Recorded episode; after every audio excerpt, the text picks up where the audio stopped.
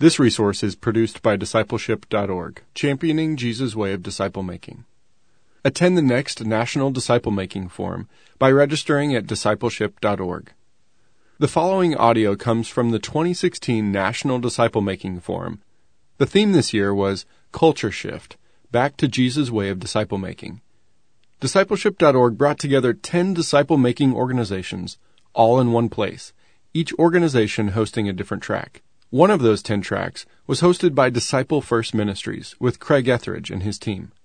Here's audio content from Disciple First and their track called Transitioning a Church to a Disciple Making Focus. So we talked about the product, the end product of your church is to make a disciple. A disciple is the end product. That's what you're trying to make, a 3D disciple, which is what we just talked about. What is a disciple? And you need to be sure that you craft a clear, uh, quantifiable definition of what a disciple is. You have to know I'm committed to doing Jesus style ministry and I'm committed to a definition of a disciple. Okay? Now the question becomes, how do I make that? Okay? Once I, once I have a product in mind, how do I make that? Most churches are committed to programs. Right? Amen? Amen. We love these things. Uh, but if you don't know what you're making, then any good program will do. And and so um, you're in fact they're you know there are whole um, companies just designed to crank out programs that you can use because it doesn't really matter what the program is because you're anyone will do because you have no particular end product you're trying to make. So every program is a good one, and so that's how most churches operate. Before I go any further, I wanted to show you a picture of my my family here. Uh, this is uh, my wife Liz here in the middle, and uh, she and I met when we were 10 years old. All right. So uh, we went through middle school, high school together, high school sweet, sweethearts, and uh, then we married while we were in college. I went to Texas Tech University, guns up. All right, Red Raiders.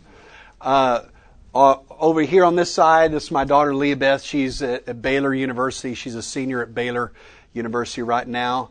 And then this is my daughter Abby, who is um, a freshman at Dallas Baptist University. And I really don't know who this guy is. He just snuck in the picture. No, not really. Uh, this is her boyfriend, all right? But he looks like he could be related because he's got the dark hair. Uh, he looks like it. But uh, anyway, that's my uh, family. I wanted you guys to get to know know them, and uh, they're praying for you uh, and for me this weekend. Uh, so when we talk about programs, um, what, what's, what's frustrating is that the parachurch world has understood this a lot quicker than the church world has.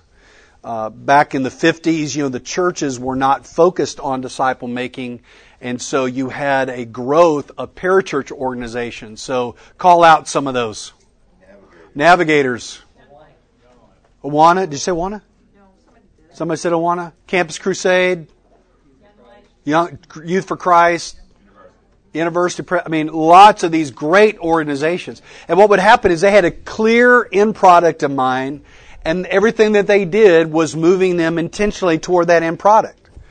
And consequently, they had great success, but um, we don't see that in the local church. We tend to be just operating programs that are good, men's, women's, children, uh, singles, married, whatever the program is, but not necessarily intentionally designed for uh, producing this end product. If anything, it's designed to produce the win, which is numerical growth, not necessarily spiritual growth or making uh, disciples.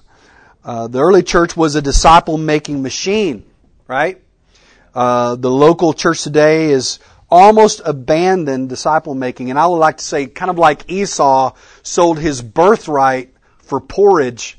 In many ways, the local church has sold the birthright that Jesus gave us to make disciples and sold it for church growth. And now we're realizing that that's porridge and it's not winning the next generation. So now we're going, oh, you know, these you know, kids are leaving the church. You know, we got, they're sounding the alarms is because we have abandoned what we were given to do by Jesus. And that is to make disciples and make disciples. And so what we have to do is we have to come back and ask the question, how did Jesus make disciples? Okay? Uh, let me just make a quick comment before I dive into the details of this to talk a little bit about the difference between discipleship and disciple making. I'm really not just parsing words here or splitting hairs. There really is a difference. Uh, the Navigators recently uh, put out a 2015 State of Discipleship document. Any of y'all see that? Okay, it's a multi-page document that talks about discipleship. There was a big survey uh, that they com- uh, they commissioned uh, a survey group to do. Basically, their definition of a, disciple, a discipleship is pretty much any process of spiritual growth. Discipleship is relegated to anything that helps people grow. Right? So we do discipleship, we do groups. We do discipleship, we do you know, this, that, the other. Any program that helps people grow is dumped into the bucket of discipleship. Yes? I mean, I, when I, I can't tell you how many times I've had conversations. Oh yeah, we do discipleship. Well, tell me what you do. Oh, we have groups. We have Sunday school. We have, we have men's breakfast. We have women's teas. We have, you know, we have all this stuff. And all that is dumped into discipleship because there's no end product so any program is then labeled discipleship and we're all good. Uh, but it doesn't produce those results. Here's, here's something we need to think about. Discipleship is not just hanging out together. Uh, I, have heard a lot of guys say, well, that's what discipleship is. Here's some differences, some distinctions. You might want to write these down. Uh, discipleship is a part of the process when they say discipleship, well, we do evangelism, then we do discipleship. So discipleship is kind of a part of the process, right? The term discipleship is. But disciple making is the whole process. You understand that? So discipleship, which by the way is a, wor- a word that Jesus never used. Jesus never used the word discipleship, nor did he use the word evangelism. Okay? Uh, we had this big rift between evangelism and discipleship ship, right? And uh, what we said is this is winning people to Christ. This is developing people in Christ. Okay. And some people say, well, I'm really in more to evangelism. No, I'm really in more to discipleship. In fact, we have a whole church that go, well, we're evangelism church. If you really want to grow, you need to go to the other church down the street. And yet, I mean, I've sat in churches that said that. We're growing too fast. We're just in evangelism. We get somebody else to take care of it. Then other churches say, well, we don't really do evangelism very well, but boy, you come to us saved, woo, we will help you. Right? We will help you in discipleship. But Jesus knew no distinction between these. Jesus knew disciple making, which included both helping people know Christ and plus helping people grow in Christ. That equals a disciple. Okay? So that, that, is, that is a very important distinction. Discipleship usually doesn't have an end in mind. We're just going to keep meeting. Disciple making has a clear end in mind of a reproduced, reproducing disciple. Discipleship is usually heavy on knowledge, how much we know. Disciple making is heavy on practice and behavior and obedience. Discipleship usually ends up, ends when the Bible study is over. Disciple making does not end until there's multiplication. And we really want it to the third and fourth generation. Okay? So there is a difference. And so when you hear people talk about discipleship, from now, this point forward, your ears will perk up and you will ask more questions about what do they mean by that. Because there is a difference here in terminology. And I think as you, as you ferret these things out, you tease these things out and you begin to lead, you need to know these differences. How did Jesus make disciples? That's a very important uh, question, and we've got to get a handle on that. Turn back to Matthew 28. I want to show you Jesus' plan for making disciples, how he did it. Matthew 28, verse 18. And Jesus came and said to them, All authority in heaven and earth has been given to me. Go therefore and make disciples of all nations baptizing them in the name of the Father and of the Son and of the Holy Spirit, teaching them to observe all that I have commanded you. And behold, I am with you always to the end of the age. Okay? So what is the command? What's the divine imperative? Make disciples. Make disciples. So this is what we're trying to make, right? This is the equal sign. Okay? We're trying to make a disciple. Okay? So what are the, uh, there are some participial phrases there that, that give indication to the process. What is the first, first, uh, phrase that we need to look at? Okay? Well, let's back up a little bit. He said, go. All right? Go. Go. Go make disciples. So, uh, literally it's translated as you are going. All right? So there's an ongoing nature to that. Jesus was called a friend of sinners. Jesus uh, said, uh, I've come to seek and save that which is lost. Jesus said, Pray the Lord of hearts that he would send forth laborers to go into the harvest field. All right? So this go indicates going to share the gospel, going to um, people that don't know Christ. Okay? The next one is what what was it? Baptize them. So this idea of baptism here was not just um, just a matter of getting them wet, but it was a matter of identification. You know, baptism is identification with Christ and identification with Christ's people. Right? So public baptism uh, was is very important because it identifies you as a follower of Jesus and identifies you with Jesus people. You do that in community with other believers. Okay? So, go was the first, baptize, then what's the next one? Okay? Teaching them to what? Okay. So, I'm going to, you know, we love to say teach, right? But it's really is, it's not teaching them to obey, it's teaching them to obey. we got the emphasis on the wrong syllable. Right? So we teach, teach, teach, teach, teach, but nobody's obeying anything. That's, that's the problem. The emphasis is not on teaching, the emphasis is on obedience. So I'm going to put teaching there, but I really don't want to. I put obey in all caps. I'm going to circle that. Okay? So, teaching them to obey what? What does it say? All that what? All have commanded. What did he command? Make disciples, right? Y'all with me? So he commanded them to make disciples. So implied in this is teaching them obedience to disciple making. So there is an implied fourth stage, and that is multiplication. He said, I want you to obey my commands, and that is to make disciples. To make disciples. So what you have here is a four step process of Jesus embedded in Matthew 28. The cool thing about Matthew 28 is you have both the product and the process all in one statement.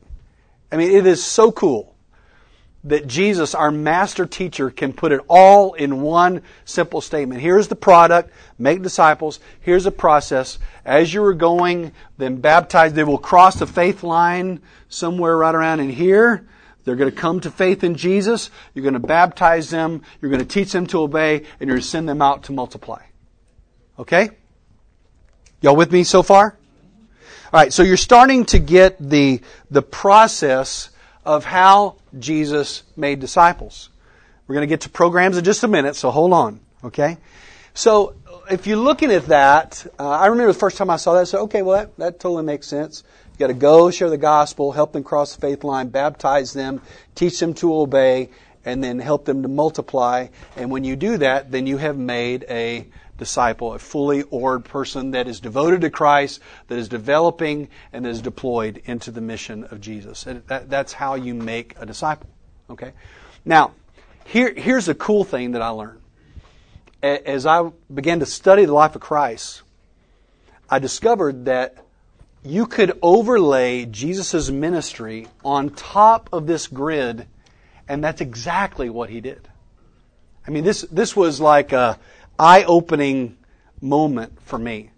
Um, you know, um, I'm looking for my bag. Let's see. Where, oh, here it is, right here. Um, Dan talks a lot about uh, the harmony of the gospel. Do you guys have a copy of this? Uh, really, this is the Thomas and Gundry uh, New American Standard Version one. Uh, this thing has been chewed on. The, the, spine's coming off of it. It's been all marked up. Uh, I've spent a lot of time in this one. The interesting thing about the harmony is that it takes the Gospels and puts them into chronological order. So you can actually start to look at the life of Christ in the order in which it took place, in chronology, and begin to put together how did Jesus actually create a movement of multiplication. I highly encourage you to buy one of these um, and to get it. And what I'm going to do is you can take the key pivot points I'm going to give you today, and you go back and read this, and this will come alive to you. What did Jesus do in year one? What did he do in year two? What did he do in year three? What did he do in year four? What did Jesus do? How did he produce these disciples that that turn the world upside down? Uh, so a lot of what I'm going to share with you is coming out of this. Um, and so I'm, I'm, going to give you some key pivot points. I had a, a, a lady that taught church history to me one time, and she said, I teach church history like I build a fence. She said, you put the posts down, and then you attach the details in the middle. Right? So what I'm going to do is I'm going to give you the key pivot points, the key posts, the, the, the, the points that indicate a move to another phase. And then you will have those now. And then when you go back and read the scripture in chronology, you know what, le- what he did in this phase, what he did this phase, this phase, this phase. Y'all, does that make sense so far? Okay, if I'm not making sense, raise your hand and go, that totally did not make sense, alright? I graduated from Texas Tech. I understand that, uh, I may not make any sense, okay? So, uh, y'all will stay with me, alright? Alright, so let's, uh, let's take a look at this. Uh, the first stage, now I'm going to tell you how our church has um, we, we've taken these concepts and we've built over it, laid over it a certain terminology. Okay, so I'm going to show, share that with you. The first one is we take this first phase and we call this the explore phase.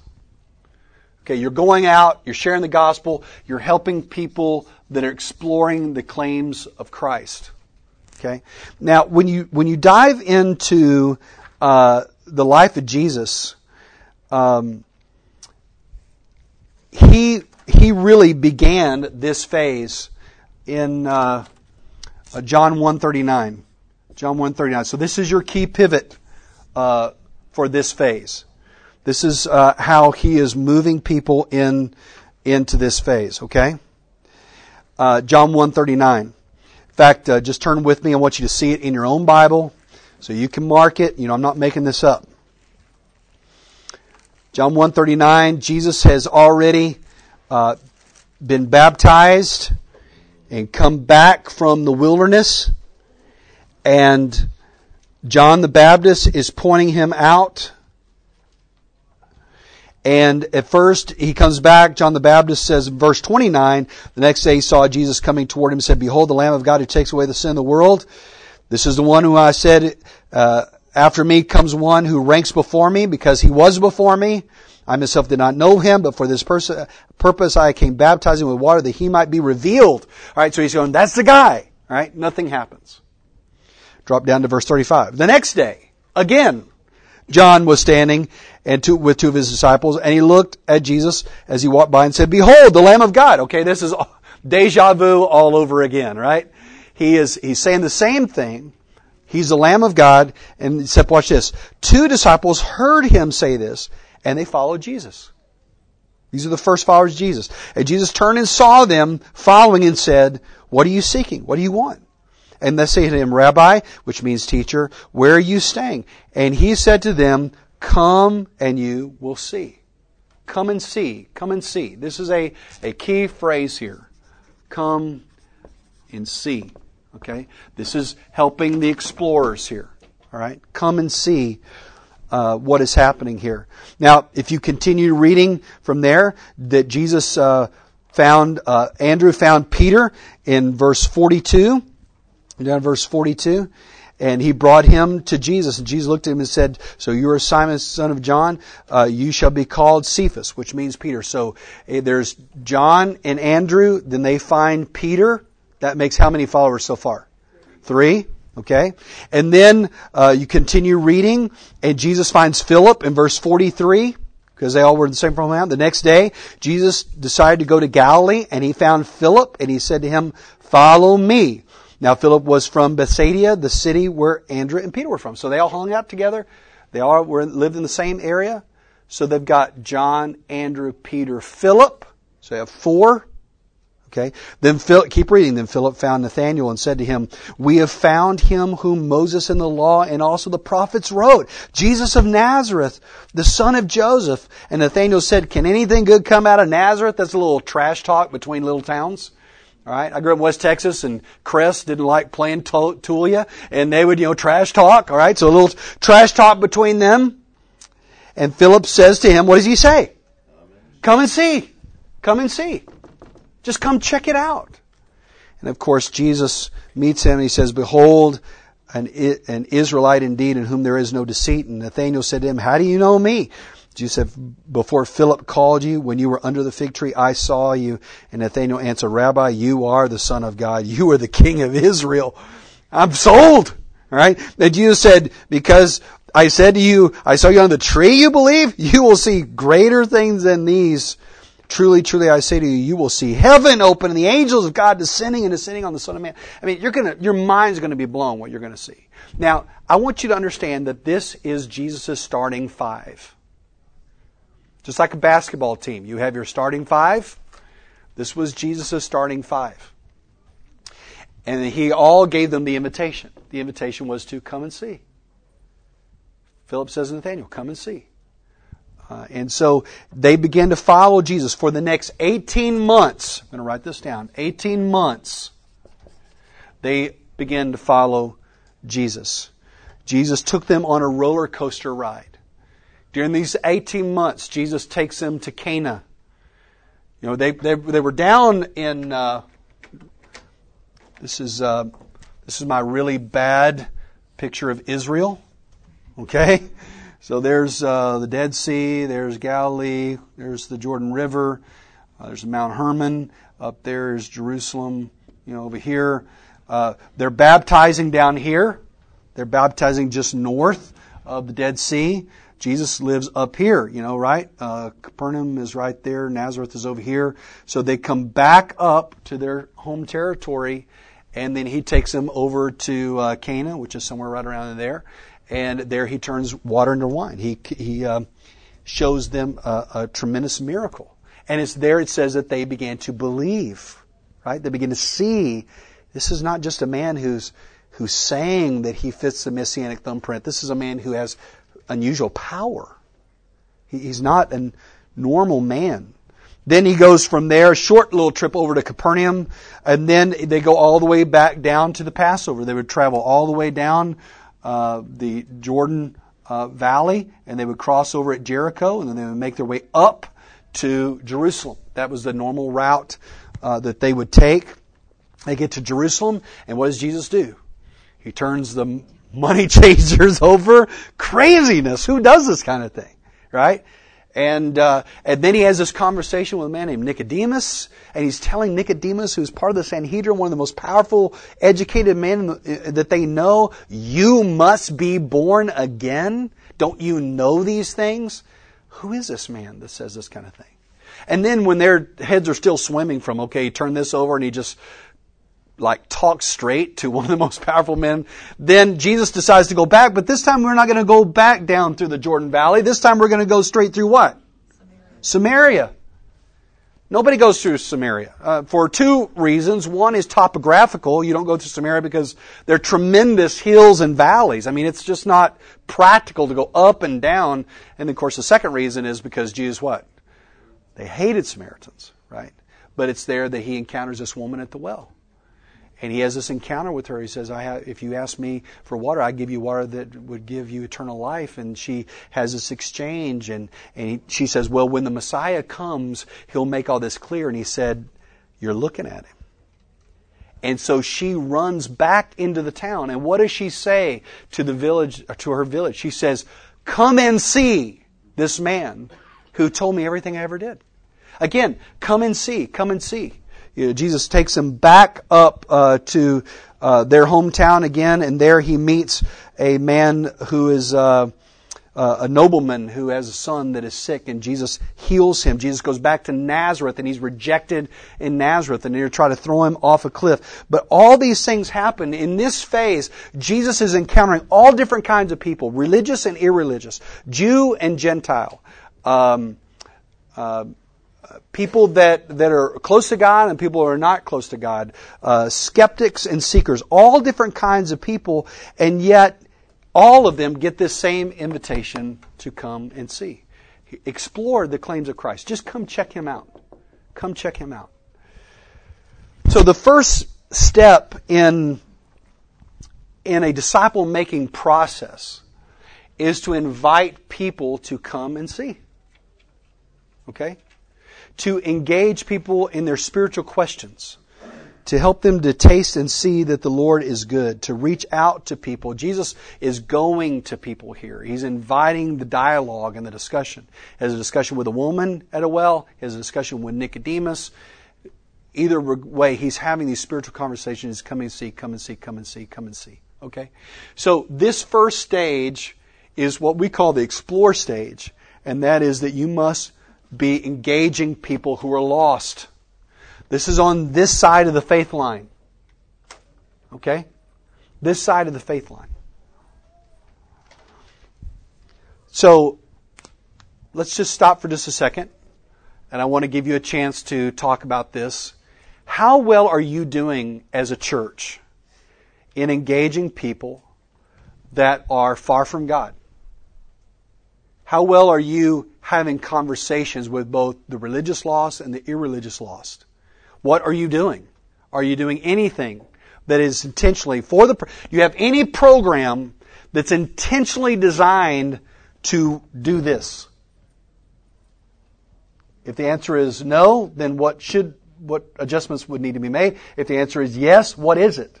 Okay? Take a minute to talk about that with your neighbor. Okay? Ready, to go.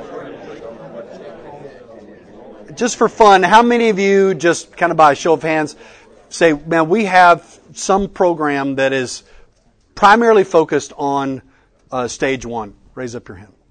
Okay, good, good. So we got got a, got a good number. All right, so we're going to talk about programs in just a minute. I'm just kind of laying the foundation. Then we're going to get have that fun experience of how you evaluate your programming. Okay, uh, but stage one is come and see. 18 months. The main verse is John 139. That's, uh, that's the first, and you think about 18 months out of a three and a half year ministry, that's almost half, you know, of, of Jesus' time. So even though these are like kind of the same uh, spacing, that's not necessarily the chronology the way it's spaced out. I'm just making a note of that. Uh, but highly important. Come and see, come and see, come and see. This is the front door. Um, all right, the next next phase is what we would call uh, what I call the connect phase. The connect phase, and that is, you know, we're trying to connect people to uh, Christ. You know, they were calling them that they've come and they've seen, and you want them to cross the faith line into this next phase. That's what baptism is about. Remember, baptism is about identifying with Jesus, identifying with Jesus' people. And so you see this uh, in Mark in uh, Matthew 4:18. So check that out, Matthew 4:18. We've already uh, been there and alluded to that, but Matthew 4:18. Jesus said, while walking, or about, while walking by the Sea of Galilee, he saw two brothers, Simon, who's called Peter, and Andrew, his brother, casting their nets into the sea, for they were fishermen. And he said to them, Follow me, and I will make you fishers of men. Immediately they left their nets and followed him. And going on from there, he saw two other brothers, James the son of Zebedee and John his brother, in the boat with Zebedee their father, mending their nets. And he called them. Immediately they left their boat and followed. Uh, they left their boat and their father and followed him. Now, here's an aha moment. This is not the first time they met Jesus. I, I told you the first time they met Jesus is down here, right? At Bethany beyond the Jordan, just north of the Dead Sea, John 139. So Matthew 4, 18 and 19 is the next pivot point, and that is at least 18 months later. So they've been coming and seeing Jesus for a while. They have been fishing and following. Okay, they've been they didn't give up their day job, but they've been hanging out with Jesus. They've been watching Jesus, but then they go back and they work and they've they've kept the, their job.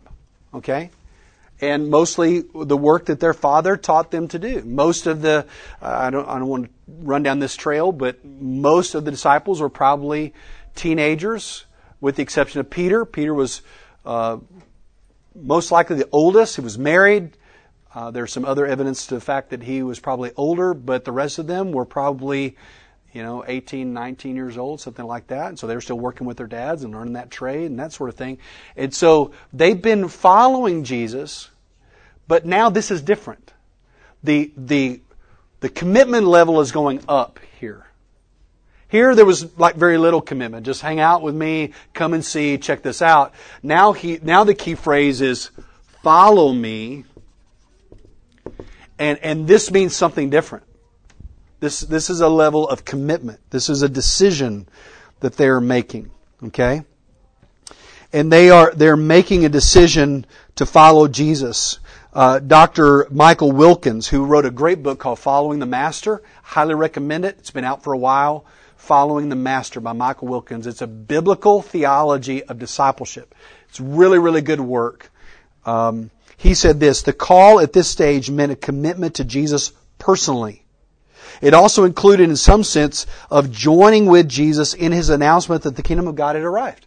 In other words, somehow they're going to personally commit to Jesus in a way that causes them to leave their boats, leave their income, leave what they've always done to give their full attention to following Jesus. That's why they left their nets and followed Jesus is such a big deal. They're following this rabbi. They're going to be under the tutelage of this rabbi. Now, what you see here is uh, following this, Jesus uh, leads them to basically shadow him. By the way, this is going to take place over the next six months. So over the next six months, they're going to shadow Jesus and follow him and watch him do ministry. Okay? And they watched him. This is mostly found in Luke chapter 4 and 5. So you can just put Luke 4 and 5 and you can see what he does during this time frame. Okay? But one of the first things he said after follow me is he cast a demon out of a man that was in the synagogue. The second thing he does is he heals Peter's mother, Peter's mother-in-law, and then there are many people that come out and he spends all night healing people. The next thing he does is that he goes to the, the, the shoreline and Peter's been trying to fish all night. Remember, the fish would come up at night, and that's when they'd fish. The fish go down during the day because it's hot, and they haven't caught anything. And Jesus said, "Put your net on the other side." And of course, they have this miraculous catch. And this is when Peter falls to his knees and says, "Forgive me, I'm an unworthy man." And what does he say, Peter? Follow me. Okay, Peter, I can take care of you. Peter, I got this. I'm calling you to this commitment, this personal commitment to follow me. After that, uh, they see Jesus heal a leper in Luke 5:12. They see him forgive a paralytic in Luke 5:17. They see him reach out a tax collector named Matthew. They see him wrangle with the religious legalists that hated it, that Jesus was having a Matthew party and Matthew's friends were coming to hang out with Jesus, right? All this is happening right here. In fact, uh, uh, Dann Spader likes to say these are, Jesus said, follow me and I'll make you fishers of men. And these were his six fishing expeditions, his six fishing trips. But all the while, what is happening is these guys have left, they've made a big commitment. They have left their source of income. They've left their identity as their job. They are now identifying with Jesus. They're identifying with each other. They're identifying with the cause. Now, they're not doing a lot. They're mostly shadowing Jesus, right? They're not doing a lot of heavy, but they're there. They're engaged. Their people see them as Jesus' followers, and they're they're in the mix, and they're watching Jesus, and they're a part of the cause. Okay, so when we talk about connecting, uh, as we apply these things, there are a couple of connection points that I that uh, we try to see in this from a church leadership standpoint. Number one is we want to help people in this phase connect with Jesus. Okay, so we want to help them make sure that they've crossed this faith line. I mean, you've, at some point you can come and see all you want. But at some point, you have to make a decision to follow Jesus. Right? I mean, you can come and see all day long, but until you, there's a time to make that decision to follow Jesus. And that was a big decision for them. It was a personal decision for them, and it's a decision that we all have to make. Second thing is to connect uh, with the church. And I would say through baptism and membership. The reason why I get that is because these disciples are connecting, uh, they're publicly identifying with Jesus and with the followers of Jesus. They become identified as the followers of Jesus. Later on, they're called the disciples, right? So they're clearly identified publicly as the followers of Jesus now. They've left their nets and they're following him. The third thing is to connect with other believers in community. So I'm going to put connect with community. Because not only are they following Jesus, but they're beginning to connect with each other. They're going to uh, camp out together. They're going to walk together. They're going to work together. They're going to experience this whole journey with Jesus together. And I'm sure there was friction uh, probably between them from time to time. You know, Jesus probably had to say, you know, Simon the Zealot, you stop arguing with Peter about that. You know, they got into political wrangles. They got into all kinds of things about that. But they're learning to do life together. And then the last connection is connect with a cause. They're going to connect with a cause that is they're starting to identify now with the cause of Jesus. Now they're they're just getting their feet wet. They haven't not really doing a lot in and of themselves, but they are definitely connecting with uh, the cause of Jesus. Okay? Now, at our church, we've said these are this is how we know someone is connected. So think of it as four legs of a chair or a stool. If a person has connected with Christ through salvation, we'd say they have one leg down as far as connection. If they are connected to Christ and they have been baptized and they've joined the church, then they've got two legs down. If they've connected with Christ and the church and they're in some kind of group, if I could put three legs down with having one leg up, right, I would do that. Then we say they got three legs down. But if they are connected with Christ, been baptized in the church, they're in a group and they're serving in some capacity, then we say they've got four legs on the ground, they are connected. How many times have people left your church and said, Well, I just never felt connected? Don't you hate that word? All right. I used to go, man, what does that mean? To not be connected. So this is how we define it. If they're, if they've got these four legs down, they're not as likely to leave because they are fully connected here. See, see what I'm saying? So, so getting them through this connection point is really, really important. Now, what I want you to see, so I'm going to use a different color here, is a big warning. I'm going to draw this line here. This is the big warning. Warning. This is where most churches stop. They feel like, man, if I can get someone saved across the faith line and they come, go from a come and see to a follow me and they join the church and they get saved and they get into a group and they serve, yes. If we can get them to give a little bit, even better, right? And we have one, we, we can sit back and relax because our job here is done, right? Wrong. There are still two more phases to go. And if this is the end for you, if this is the, the end product for you, is just to get people saved in group and serving, then you're never going to get to multiplication. This is just halfway through it. Jesus is now two years into his ministry. Just two years into it. Okay? By the way, another thing I like to say about this connect phase is this is the comfortable phase. Everybody loves to be in here, right? Because man, you're in a group, you're serving, you love your church, it's very comfortable.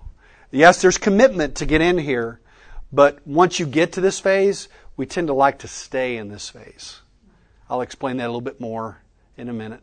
All right? So let's talk about that in your church.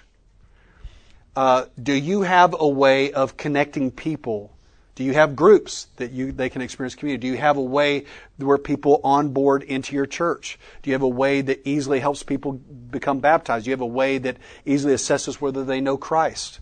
Are there do you have a way how do you help people start serving in your church? All right. Talk about that for just a few minutes and just kind of brainstorm what are you doing? And kind of learn from each other. What are the things you're doing? What are you things you're doing? All right? Ready to go. Okay. All right, everybody. We're about to get to the really good stuff now. All right? All right, here we go. This is most churches in America right here are uh, most churches in America are are in the you know trying to get through stage two, but there are still two more to go, and this is the last two stages are what brings multiplication. Okay, so let me give you what those are. Okay, next one is found in Mark uh, 3, 13, and 14. That's the next pivot point, Mark 3, 13, and 14. Uh, this happens after six months. This is going to be another six month uh, stint here of training. Uh, Mark 3, I'll flip it over there, 13 and 14. Uh, Jesus says, and it says, and he appointed 12 whom he also named apostles that they might be with him and he might send them out to preach and have authority to cast out demons. Okay? So what is happening here, the key phrase, this one was come and see, this was follow me, this next one is be with me. So what Jesus does is after a course of time, of, of raising the bar, and now they're committed, they're connected with Him. Now He's going to raise the bar again. Okay, He's going to raise the bar again. And now he's going to carve out some of those emerging leaders, some of these people that really pop, we call them poppers at our church. People, you know, they, they pop, you know, they get it. They're hungry. They're after more. They're, they're, they're spiritually eager and seeking. Uh, he carves those out and he is going to spend time with them. Now here's an interesting stat. From this point forward, Jesus spends four times as much time with the few that he does with the crowd. Isn't that interesting? Four times as much. This is, now this is the two year mark, right? This is two years. So his last remaining year and a half or so, Jesus is going to spend an incredible amount of time investing in the few. He's going to invest in the few here and he's going to train them up. From six to nine months or so, they become his top priority. He teaches them about the kingdom. So this is where the Sermon on the Mount, but it's what's interesting is a lot of the teachings of Jesus explode here in this phase. So the Sermon on the Mount uh, is at that phase. Isn't that interesting? When you read it, you think, well, he just started preaching that right off the beginning. No, that was actually the inauguration message, the ordination message for these ones that he was training. Uh, he begins to preach about the kingdom. All the parables begin to explode. Jesus here begins to demonstrate his power. A lot of miracles begin to explode. His power over the natural elements, walking on the water, his, his, his power over the spiritual world, the, uh, casting out demons, his power over sickness and death. All these are exploding here during this time. After six or nine months, his disciples are about ready to fly solo. So in Luke 8, he goes with his disciples on a tour. And then on Luke 9, Jesus sends them out on their own. Okay? So in Luke 8, they go out kind of, Jesus goes with them. In Luke 9, he begins to send them out on their own uh, to preach in the villages and teach and have authority over demons. And they come back and they report. Luke 9:10 it says they report everything that has happened. And so, uh, so there's excitement here. Jesus is training them. So what's happening here? Just put down the word train. They're training here. They're equipping this is a very intentional process. Jesus is teaching them how to preach. He's teaching them how to pray. He's teaching them how to confront legalists. He's teaching them how to deal with the demonic. He's teaching them certain skills that he's trying to reproduce in their life so that when he's gone, they can keep doing it. Does that make sense? So think about uh, uh, if you're a electrician you're a master electrician. Then you will take on an apprentice and you will teach that apprentice. They will follow you. They will do what they, they will try to do it on their own. That whole process, uh, and so that they've got those skills down. Uh, if you are a, a um, if you're an investor, you're going to train under a master investor till you get the competencies down. The same thing is happening here. Jesus is equipping and training them with reproducible skills. Does Jesus teach them everything they need to know? Yes or no? The answer is no, because at the very end, Jesus says there's much more I could tell you, and the Holy Spirit's going to have to make that clear to you, right? So they didn't know all the depths of theology here. They didn't know, they, they frankly didn't even conceive the cross at this point, right? But he is teaching them reproducible skills and he's working on their character, who they are. He's spending time on and offline with them and working on their character. So, so here uh, where we talk about character and competencies. Character, I already said, has to do with who you are on the inside. Through the Spirit is a great place to start. Competencies have to do with the skills that are necessary to reproduce. Now you say, well, what skills did he train them in? I'm going to tell you, at our church, this is how we worked on it, three basic categories. One is he taught them how to walk with God. So that is, he taught them in prayer. He taught them the word. He taught them the prophetic, you know, the prophecies that are fulfilled, these types of things. How to walk with God. He taught them how to reach their world. So how to do evangelism, how to preach the gospel, how to go out and share the gospel. And he taught them how to invest in a few. Because that's what they're doing. And they're learning how to invest in a few. How did they know how to do it after Jesus was gone? Because they had they're just doing what Jesus had done to them. All right? So Jesus is training them in this phase. Think about somebody that joins the military. Maybe they, they, they come check it out for a while, then they finally make the big decision to join up.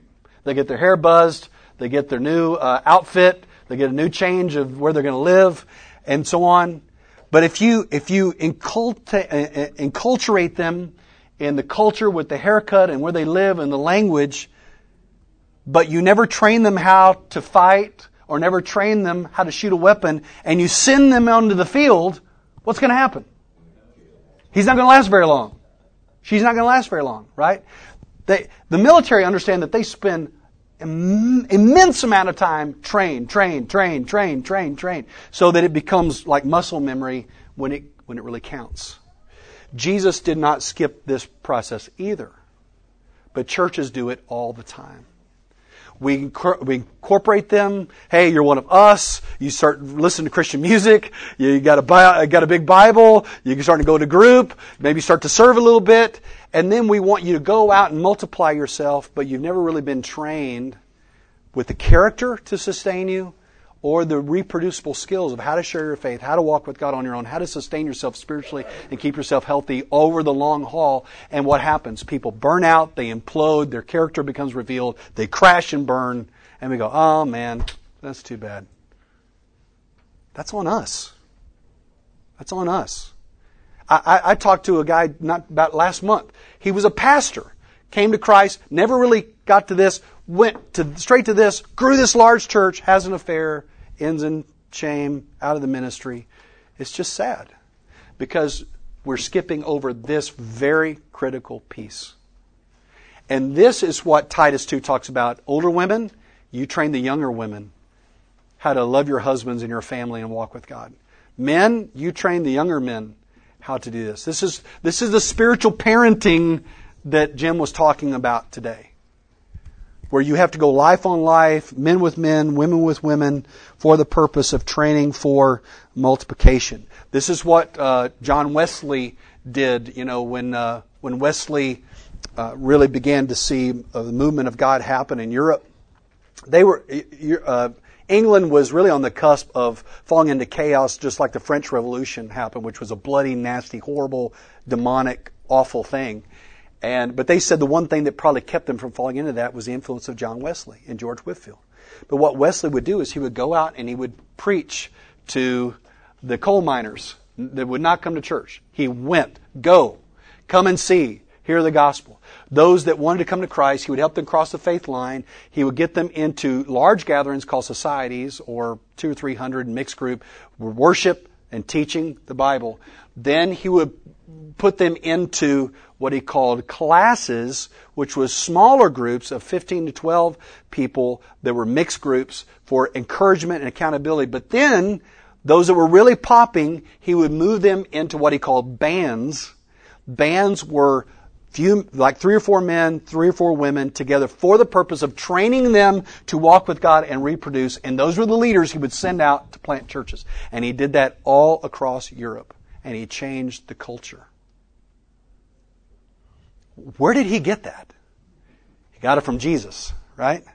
It's, it's Jesus' model. If you follow St. Patrick, I, I, I am pushing hard for St. Patrick's Day to be the national disciple making holiday.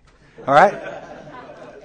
It should be the National Disciple Holiday. I think at the National Disciple Forum, we should just make a, an edict or a forum or you know a declaration that Saint that Saint Patrick's Day is at. Because if you read this, and I don't have time to get into Saint Patrick, but you just need to study him for yourself, and you see the miraculous way that God used him. But when he began to reach the people of Ireland, how he would gather them together, he would get them in groups, and then he would train a few men, men and men with men, women with women, and send them out to multiply and plant churches. It's the exact same model.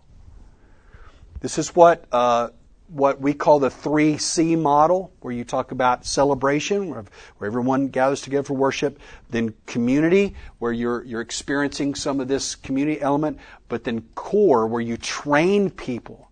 This is where your leaders come from. I don't know how many pastors go, man, I don't, I just don't have any leaders. I don't have enough leaders. Guess what? You can't just always steal them from the next church, right? I mean, we do do that, don't we? But you got to build your leaders, and this is where you make them. This is where you make your leaders. You train them, and they will be fiercely loyal to you. And that's exactly what Jesus did. He trained them in character, and he trained them in competencies of how to walk with God, reach the world, and invest in a few. Okay? Okay, for the sake of time, I'm not going to let you huddle up this time because I, I, I want to press through the last one and then get to the big aha reveal. Okay, at the end. All right? Y'all with me still? Yeah. Okay, all right, good. Y'all are doing great. I know it's warm, but y'all are doing awesome. Okay, so here's the last one, the multiplication phase. Uh, by the way, we call this the grow phase. Uh, the grow phase because we're helping people grow spiritually, grow up. Really, is what we mean. Not just grow, but grow up uh, to be mature, self-feeding, godly men and women that don't don't need a program. They don't need the next program rollout to hear from God. They're not depend. They're not a, a program addict that needs their next fix. Because you'll find people that go to Bible study, Bible study. I'm going to five Bible studies. Man, enough with the Bible study. You need to be trained on how to read the Word on your own and hear from God on your own. So if we don't train them, they don't know how to do that. Right? The last one is uh, you know, we just use the same word here, multiply, the multiplication phase of it. After Jesus had spent another six uh, to nine months with them, then Jesus uh, begins the multiplication stage, and this takes place in Luke, uh, Luke nine, nine twenty three. Luke nine twenty three, where Jesus is. Um, let's just look at that right quick. This is now about nine months. By the way, this is about nine months left until his crucifixion. Clock is really ticking down at this point.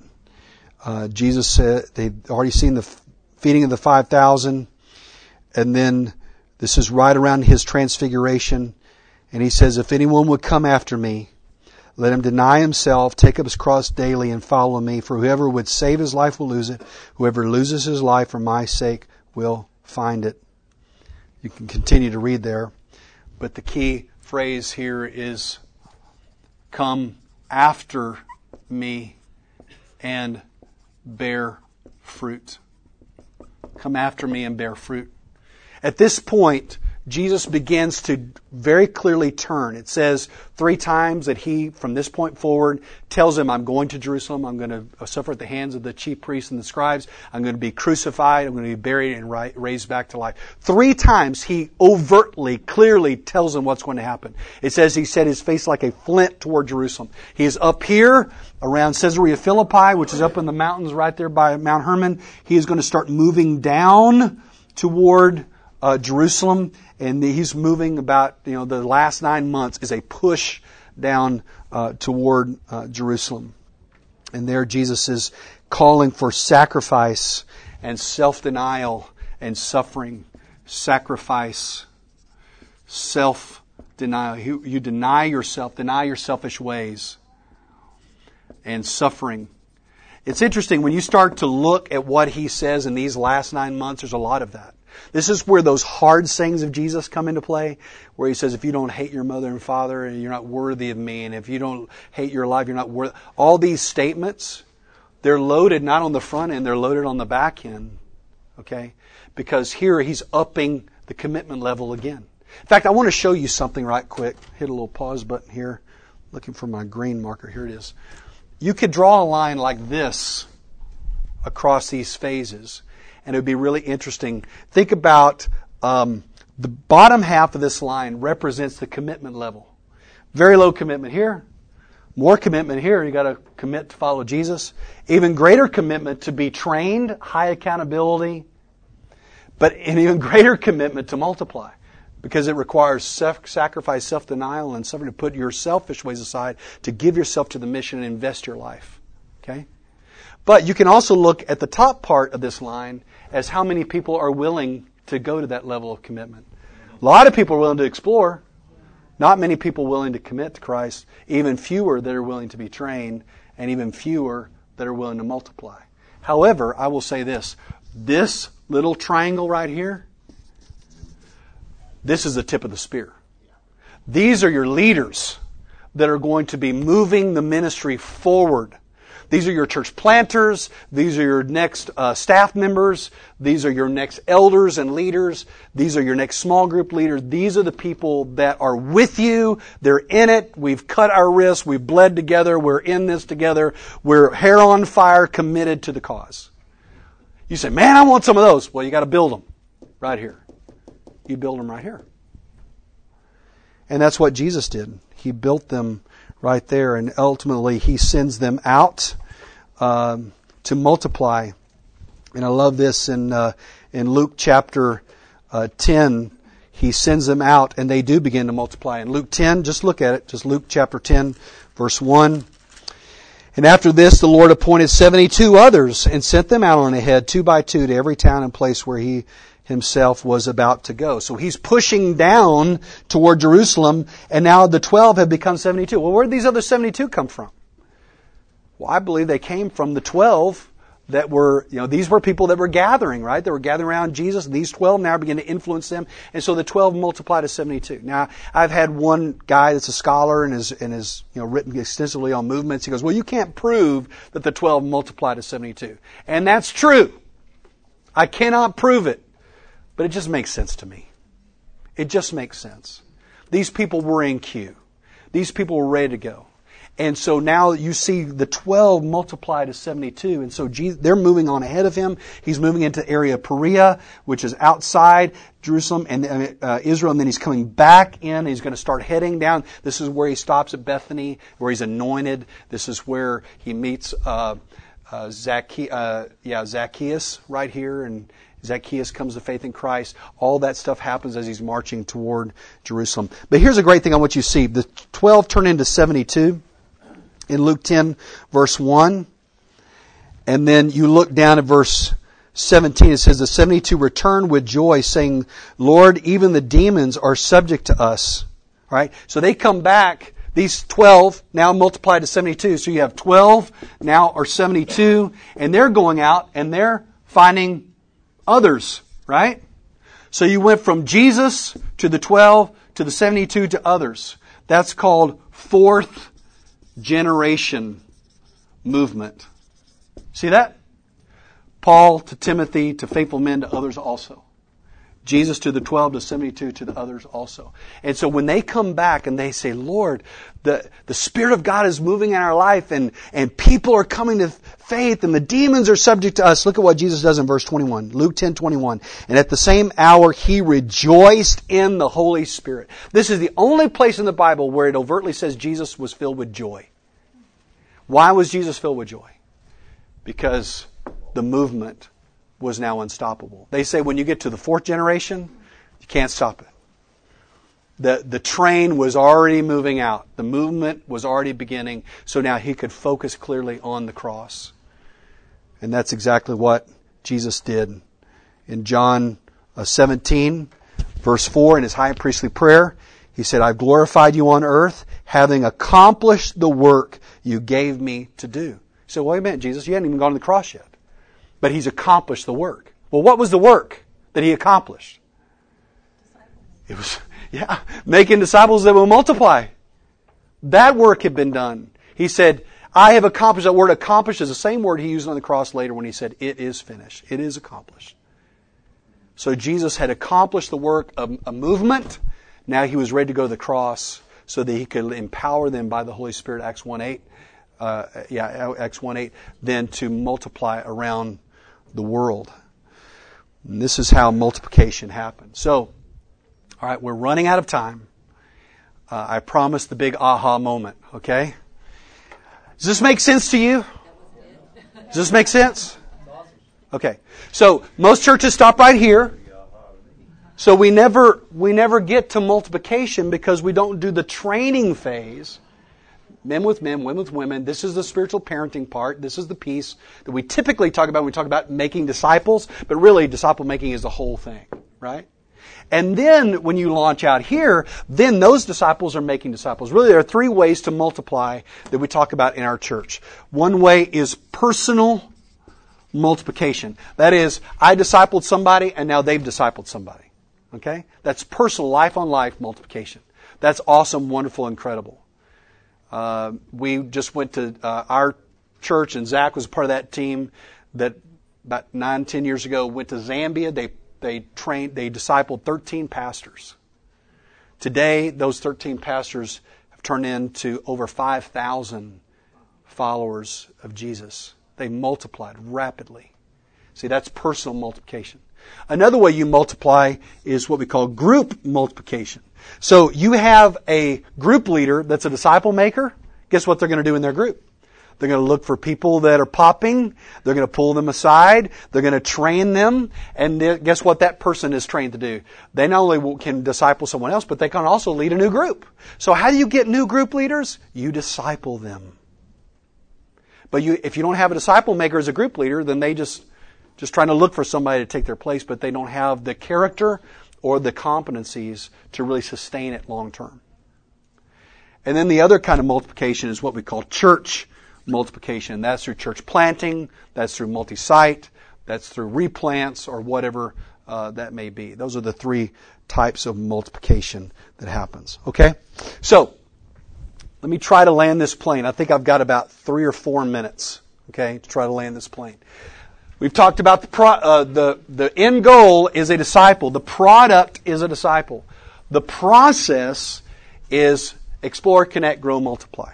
So now what you have to do then is you have to evaluate your programs to fit your process. Got that? If you don't have an end product, any program will do. But if you have a clear end product, then you will say no to some programs because they distract from the process. Y'all with me on that? So uh, Dann Spader did a, a, I think in his dissertation, he surveyed 100 churches.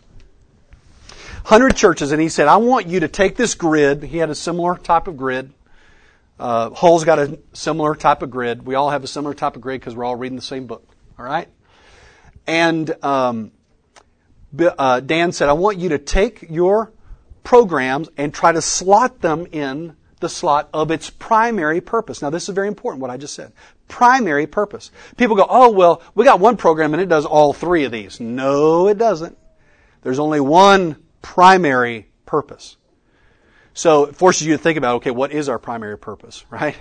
And so they slotted them in a slot. Okay. For example, he said, "Tell me about your programs." They said, "Well, we do worship on Sunday." Oh, that's great. Worship on Sunday. What do you do? Well, what do you do there? Well, we, uh, believers gather together. They worship. They read the Bible. They pray. He goes, "Awesome." That's pretty much building the believer, right? Yeah, that's probably helping connect people. All right. So they do worship. All right. What else you got? Well, we do Sunday night worship. Oh, awesome. What do you do on Sunday night? Well, we gather believers together. We worship. We read the Bible and we pray. Uh, okay. Well, that's kind of like this. So we do Sunday PM. What else you got? We got men's breakfast. Awesome. What do you do in that? Well, we gather believers together. We read the Bible. We worship. We pray. Okay, well, that kind of men's Bible study. What else you got? We got women's Bible study. Awesome. What do you do with that? Well, we gather women together. We read the Bible. We worship. We pray. Women's Bible study. You get the point? What he said is that out of all those surveyed, 100 churches surveyed, 87% of the churches had all their programming right here. All of them.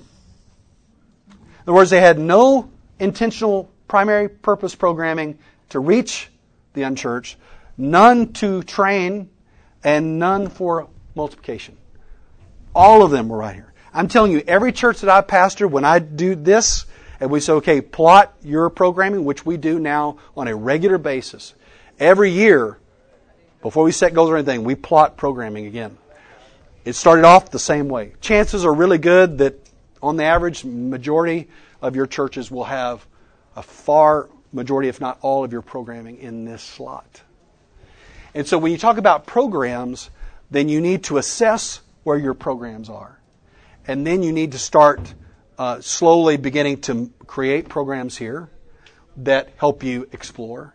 And you create opportunities here for men with men, women with women, to train them to multiply, identifying your tools, which we'll talk about that tomorrow. If you stick with me tomorrow, I'll dig into that a little bit more. And then multiplication. Sorry about that. And so this is how you deal with programs to process. Okay? Does that make sense? Okay, I think I'm past time. You've been listening to the Disciple Makers podcast. Learn how you can grow as a disciple maker by visiting discipleship.org, where you can also register for the next National Disciple Making Forum.